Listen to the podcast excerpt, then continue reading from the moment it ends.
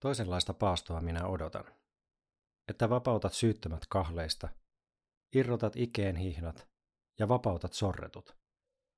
Että murskaat kaikki ikeet, murrat leipää nälkäiselle, avaat kotisi kodittomalle, vaatetat alastaman, kun hänet näet, etkä karttele apua tarvitsevaa veliäsi.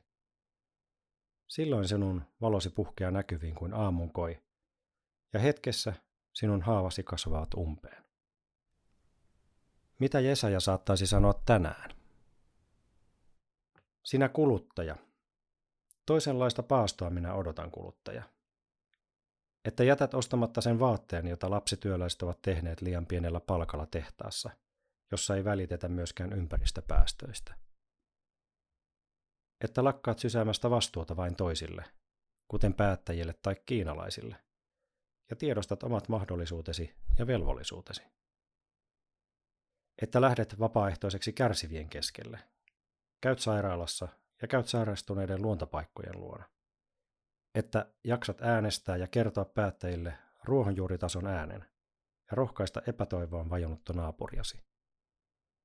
Silloin sinun omakin ahdistuksesi helpottuu ja kun autat toisia sekä luontoa, autat myös itseäsi. Sinä päättäjä. Toisenlaista paastoa minä odotan päättäjä että lakkaat hyväksymästä leipäjonojen ja tuloerojen kasvun, ja lopetat väittämästä, ettei nykymenoa mukaan voisi muuttaa. Että lakkaat myymästä luontoamme ylikansallisille kaivosyhtiöille, samalla kun sinä kuluttaja vähennät mineraalien käyttöä ja uusien laitteiden ostamista. Että kasvatat varmuusvarastoja ja kannustat kotimaiseen ruoantuotantoon, määräät ympäristöverot ja köyhien toimeentulotuen että tuet kansalaisten ja yritysten toimia kestävämpien elintapojen rakentamiseksi ja otat ilmastonmuutoksen hillitsemisen ohjenuoraksi. Että annat viestin tilanteen vakavuudesta ja samalla siitä, että me yhdessä voimme varautua. Että uskallat ilmaista omankin epätäydellisyytesi ja ottaa vastaan toisten tuen.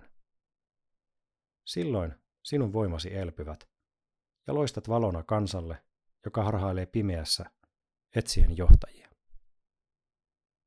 Etsi tyyni paikka ja aika. Hengitä rauhallisesti. Käy mielessäsi hitaasti läpi kysymyksiä. Millaiset ihmiset maailmalla kärsivät epäoikeudenmukaisuudesta ympäristöasioiden suhteen?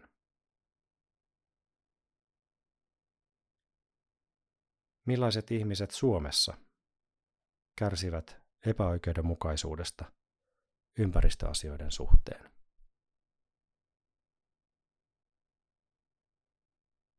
Miten sinä itse kärsit epäoikeudenmukaisuudesta ympäristöasioiden suhteen?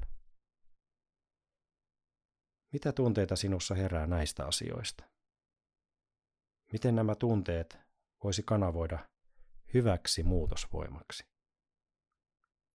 Mietiskele kahta raamatun kohtaa. Herra on lähellä niitä, joilla on särkynyt sydän. Hän pelastaa ne, joilla on murtunut mieli. Oikeus virratkoon kuin vesi ja vanhurskaus kuin ehtymätön puro.